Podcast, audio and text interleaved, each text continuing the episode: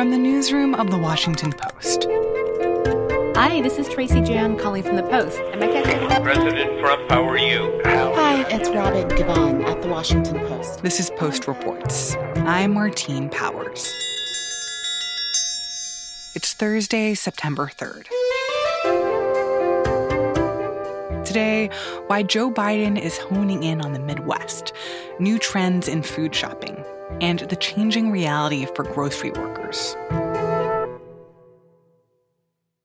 So, what is the challenge that Joe Biden is facing right now when it comes to the Midwest? So, it's an area that has two parts of Biden's coalition.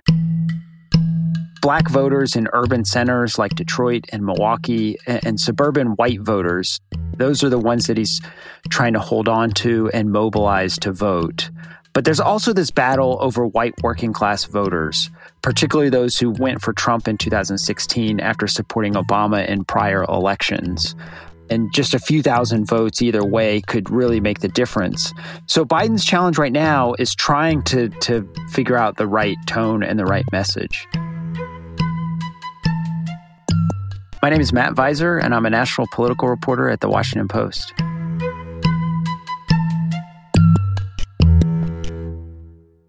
And of course, Biden is trying to strike the right tone in messaging in the Midwest at the exact moment when incidents there have been the epicenter of conversation and protests about racial injustice.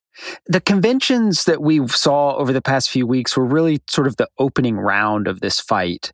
And we saw each side present their own arguments. And Biden really made this about Trump's mismanagement, largely around the coronavirus. Just judge this president on the facts 5 million Americans infected by COVID 19. More than 170,000 Americans have died. By far the worst performance of any nation on earth. But then Trump, the week after, really went hard on this message about law and order. The Republican Party condemns the rioting, looting, arson, and violence we have seen in Democrat run cities all. And he pointed to the looting and the protests that were happening in American cities like Kenosha and Portland. Like Kenosha, Minneapolis, Portland, Chicago, and New York, and many others, Democrat run. And I think that that has really taken over the conversation over these past week or two. And so that's what Biden is trying to respond to now is is trying to encompass the lawlessness and the protests into his broader argument about Donald Trump. And and it's really changed the nature of the conversation at least for now. So, how is Joe Biden doing that? What is the message that we're seeing him put out in the Midwest? There's a couple of different strands. Uh, uh, one is that he continues to emphasize that most police officers are good. Most cops are, are, are good. But the fact is, the bad ones have to be identified and prosecuted and out, period it's an attempt to both channel, I think, the underlying reasons for the protests to talk about police reform, but he still goes out of his way to talk about most police officers being good. And he's also seeking to make clear that he supports peaceful protests, but not the looting or the violence. Rioting is not protesting, looting is not protesting, setting fires is not protesting.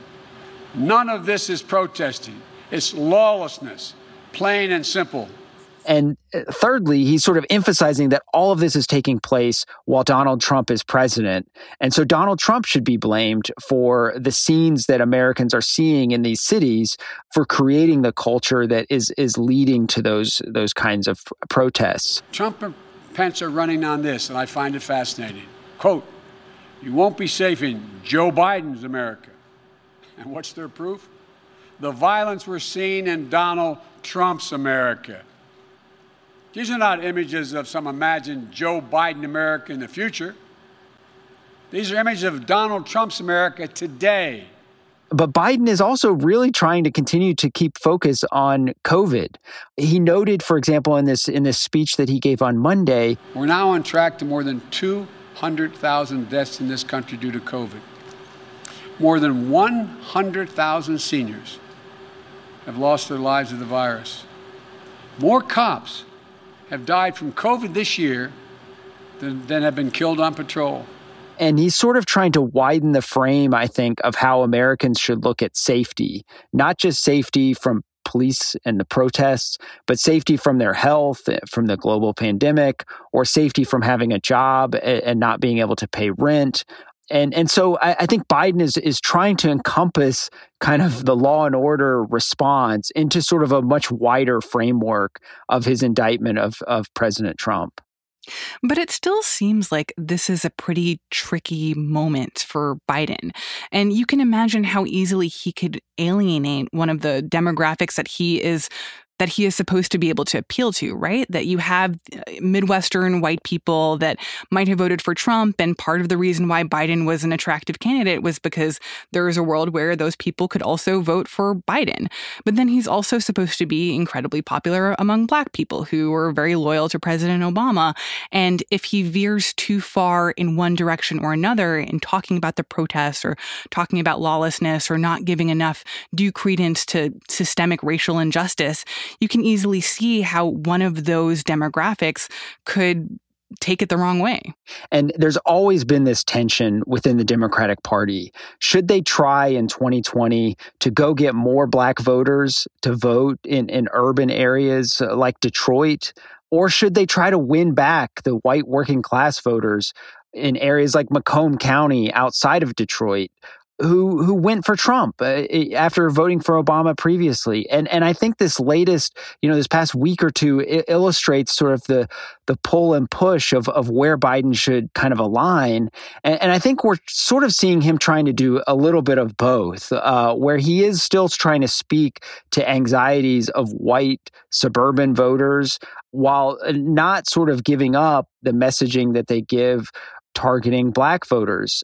They have a new ad out today, the Biden campaign, where he and his running mate, Kamala Harris, who is the first black vice presidential nominee of a major party, it's all about sort of police reform and racial justice. Why in this nation do black Americans wake up knowing that they could lose their life in the course of just living their life? Part of the point of freedom is to be free from brutality, from injustice, from racism and all of its manifestations. We have to let people know that we and, and, that ad is running in Michigan and North Carolina, Pennsylvania, and Wisconsin. So that ad is is geared at the, sort of the urban cities and, and areas that are predominantly black, whereas uh, some of his other messaging is is kind of geared at the white working class. So I, I think they're they're trying to walk this very fine line right now and do it somewhat delicately.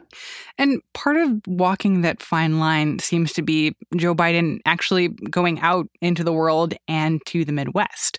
What is the decision making behind this as the moment where we're starting to see Biden returning to travel, even though COVID continues to be a concern?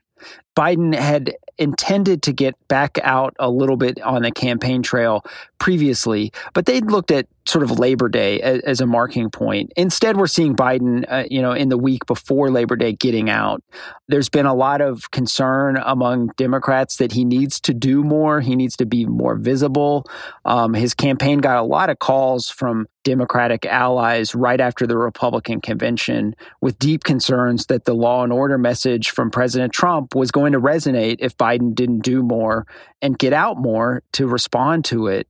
Democrats are so worried about repeating 2016 at a time when they felt like Hillary Clinton did not do enough in particularly in the upper Midwest and she lost very narrowly. Wisconsin was 23,000 votes. Michigan was less than 11,000 votes. And, and Pennsylvania was about 44,000 votes. Very small margins in, in the election. And so they, they think that Biden needs to do more. He needs to show that, that this is an area of the country that is vital. And we've always sort of known that this is where the election would be decided. These states that were very narrowly won by President Trump in 2016 the the warning sign for Democrats is some polling, uh, especially in Wisconsin, indicating a significant drop in support for Black Lives Matter protests.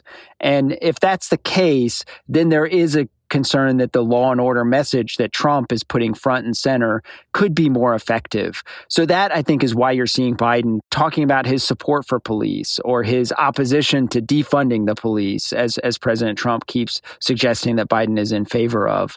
And that I think is why Biden is kind of trying to message that and and cut against some of those, you know, the tightening in the polls. And, and so that's what we're seeing now is, Biden today going to Wisconsin.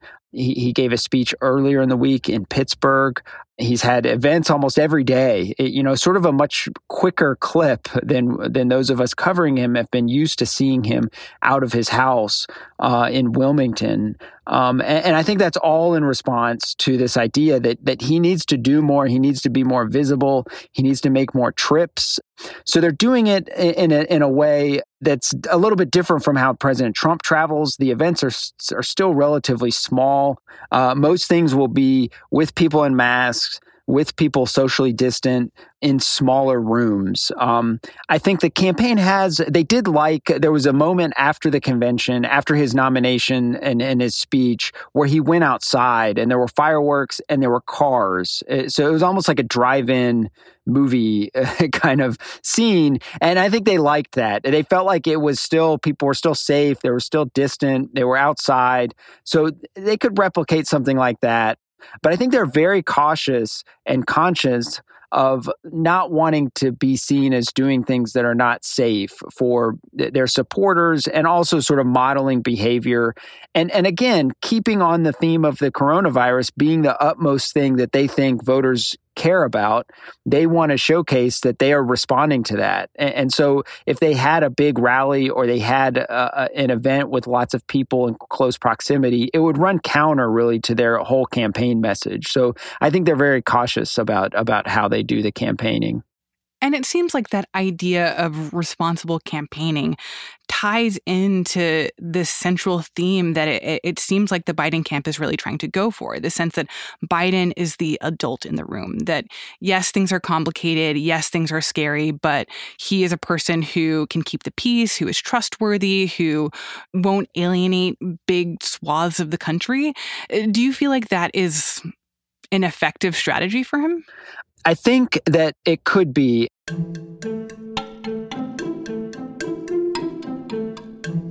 He's packing a lot under sort of mismanagement, Trump's mismanagement of a whole range of things in his mind, uh, whether that's the coronavirus, whether that's racial unrest, whether that's the economy or foreign policy. He, he's, he's kind of trying to have a broad framework that you can fit a lot of things into, into a broader indictment of President Trump but the leading edge of what they talk about is is the coronavirus. Um, and so it's almost like you're having the candidates having two different conversations about what the race is about.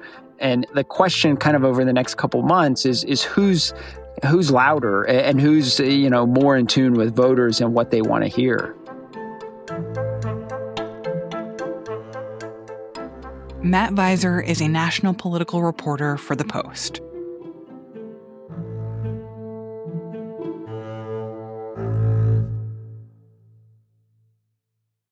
So we all know that we were shopping differently for groceries in the early part of the pandemic.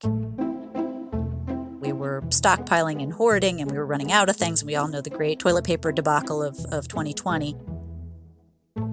We focused on contactless shopping. Uh, sampling stations went away, you know, uh, salad bars, all those kinds of things that were very obvious shifts but I was wondering, kind of long term, how our grocery shopping habits are changed by the pandemic, and then how that in turn impacts what gets made and what gets offered to us and how it gets offered to us. My name is Laura Reiley, and I am the Business of Food reporter for the Washington Post. A lot of the big brands, so from you know ConAgra to Kellogg's and Campbell's, they all decided that they were going to focus on their flagship brands. They were going to bring as much of that to the grocery stores as they could at the expense of maybe, you know, ancillary things, uh, spins.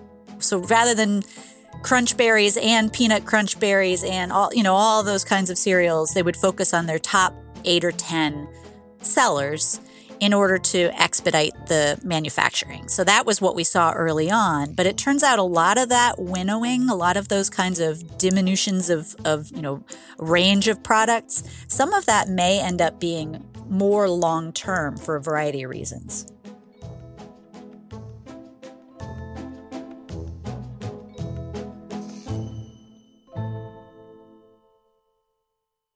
And what do you think it is about the pandemic and about how people's lives have changed during the pandemic that seems to make people want to go toward the familiar and things that uh, options that they've already incorporated into their life versus not wanting to try new things and and businesses not feeling like they are in a position to sell people new things? Well, if you shop online, let's say all of us are doing kind of omni-channel multiple forms of shopping now. If you shop online, one of the experts I talked to said that's more like spearfishing. So you type in Heinz ketchup and it comes up and you go bidding it's in your it's in your basket right? If you're in the store it's more like net fishing. So you're in the ketchup aisle yeah there's the, the, the heinz ketchup right there but oh there's sir kensington. I've had their mayonnaise. I wonder what their ketchup is like. Or oh trader joe's has a truffle ketchup. What mm, let's give that a whirl. So there's a lot less reading the back of the package comparing you know nutritional content. There's much less serendipity in terms of how we're shopping now. And frequently with online shopping, people begin with their previous basket. So if last time you bought, you know, milk, eggs, butter, et cetera, et cetera, rather than starting from an empty basket, you're you're starting with your filled basket and taking stuff back out. So that is going to augur for repetition, right? You know, the things that you bought last time you're going to buy this time. And then also there's the whole idea of that we're being marketed to. You know, when you're in the grocery store, especially if you buy if you pay with cash, it's an anonymous experience. No one knows precisely what you're buying. No one can say to you, "Hey, you le- you look like the kind of guy who's going to buy mac and cheese. Here's some options." Hmm. But online, everything you purchase can be tracked and therefore you can be optimized for, you know, XYZ products so that basically if you buy you know, Twizzlers and and Jolly Ranchers, you're going to be shown a lot of candy in future. So it really is in a weird way, it's causing kind of a, uh, you know, in the way that we always worried about food deserts and food swamps and in, you know, kind of low income urban areas. Online has the potential to become a food swamp. If you buy food, comfort food, you know, processed food, you are going to be shown those products exclusively. So it, it kind of is, it, it has the potential to cause this real bifurcation in our food system where people who eat healthfully are going to be shown healthful products. People who eat unhealthfully will be shown more of those. And I wonder if that lack of mm. serendipity in terms of what people see and end up buying online, if that actually is also mirrored in the the in-person shopping experience for people who are mm. still going to grocery stores in person. Because at mm. least to me, it feels like when you go to the grocery store, even if there is a cap on the number of people who are there and everyone is wearing masks, it does feel kind of risky still. And you kind of want to just get in, get out, like cross everything off the list and move as fast as possible. And I, I would imagine it doesn't leave that much time for kind of looking at what's on display and considering, hey, maybe I should try this, or lingering in a way that would lead to that branching out and what you're going to buy. That's absolutely right. So people are spending more money and less time in the grocery store. They're frequently going in with a, a pretty well fleshed out list. You know, there's also more men uh, doing the shopping now. So, which is interesting. And men shop a little bit differently. They have a tendency. I mean, you see this at the mall, right? All the guys sitting in the chairs, like, when is this going to be over? you know, the the browsing, the you know, I'm obviously I'm overgeneralizing, but they have a tendency to go in, get what they want, get out. And so that is clearly going to minimize the amount of time people have to just meander and follow their bliss. And I think that that will be reflected in what gets offered down the pike. And I think a lot of people feel like what gets people excited in the grocery store is the meat aisle, the seafood, the produce, you know, the fancy chocolate imports, you know, a great bottle of wine. Whereas no one gets excited about paper towel and, and, you know, dog food and that kind of thing. So a lot of those things people are thinking in future, they'll be the things that you buy regularly and reliably you'll put that on a subscription kind of thing. So you just don't have to think about it anymore. It just comes to your door once a month. Um, and so I think those kinds of things that may have been supercharged by the pandemic may endure uh, when it's over. And in some ways, I kind of feel like that might be a positive change, right? Things like paper towels and toilet paper and dog food.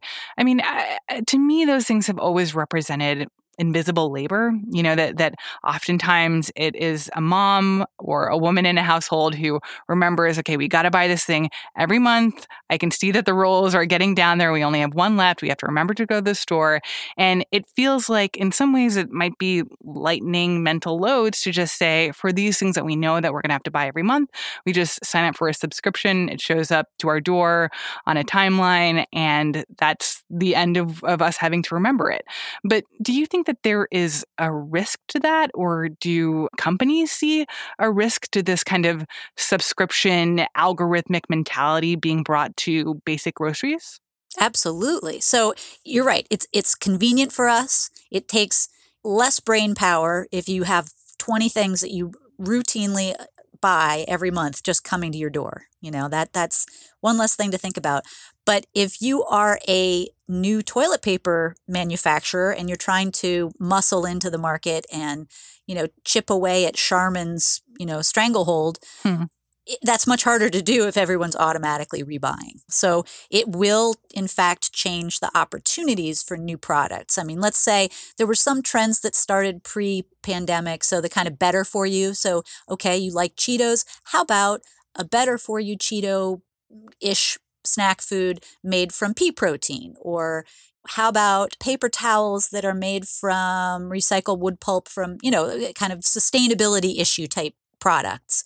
those trends are going to have a hard time ramping up or or or actually chipping away at market share if they don't have any way to introduce themselves to customers. So, how much of these changes do you think are temporary and will begin to swing back once we get out of this pandemic? And how much of this do you think is just going to be permanent? I think there are categories that have had some kind of constriction uh, during this period. So things that are focused on sustainability and the environment have taken a hit. You know, I think that in January, we were all thinking about climate change and global warming as the biggest threat, and we've kind of temporarily taken our eyes off that ball. And so some of the products that market themselves as sustainable or environmentally, you know, thoughtful have not sold as well. And I think that that will that will bounce back once we kind of refocus our energies in that direction. For instance, bars, you know, kind of granola bars, protein bars, all those kinds of things. Things that you tuck into your purse, you know, historically. Those have really not sold well in the past 6 months and it'll probably be another 6 months before they kind of creep back out of this period. But there are other products that may have a long term downturn. So, for instance, sugary sodas, sugar sweetened beverages, even artificially sweetened beverages have have taken a downturn in favor of water. People are drinking a lot more water. But I think that those kinds of things may continue in that vein after the, the pandemic is over. It remains to be seen. Laura Reiley reports on the business of food for the Post.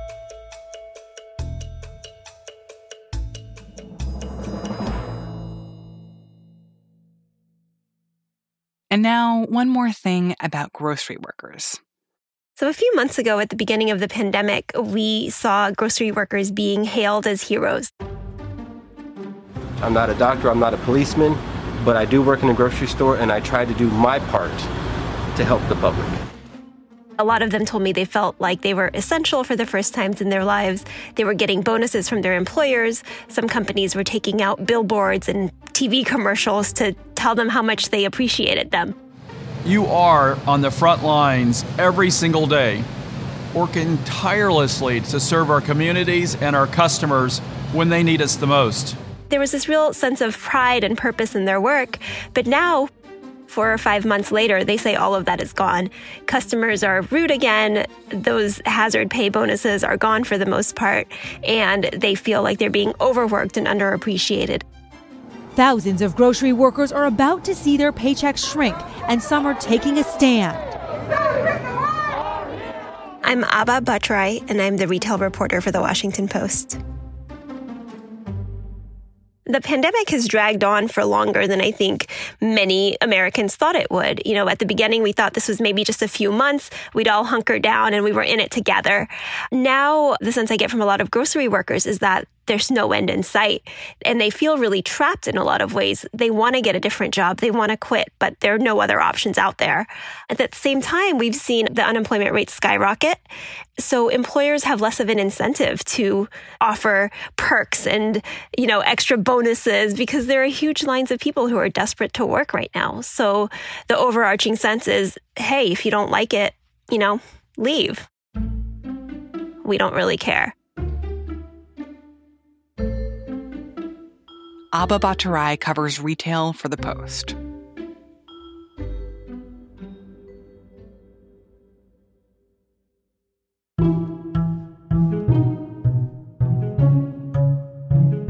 That's it for Post Reports. Thanks for listening.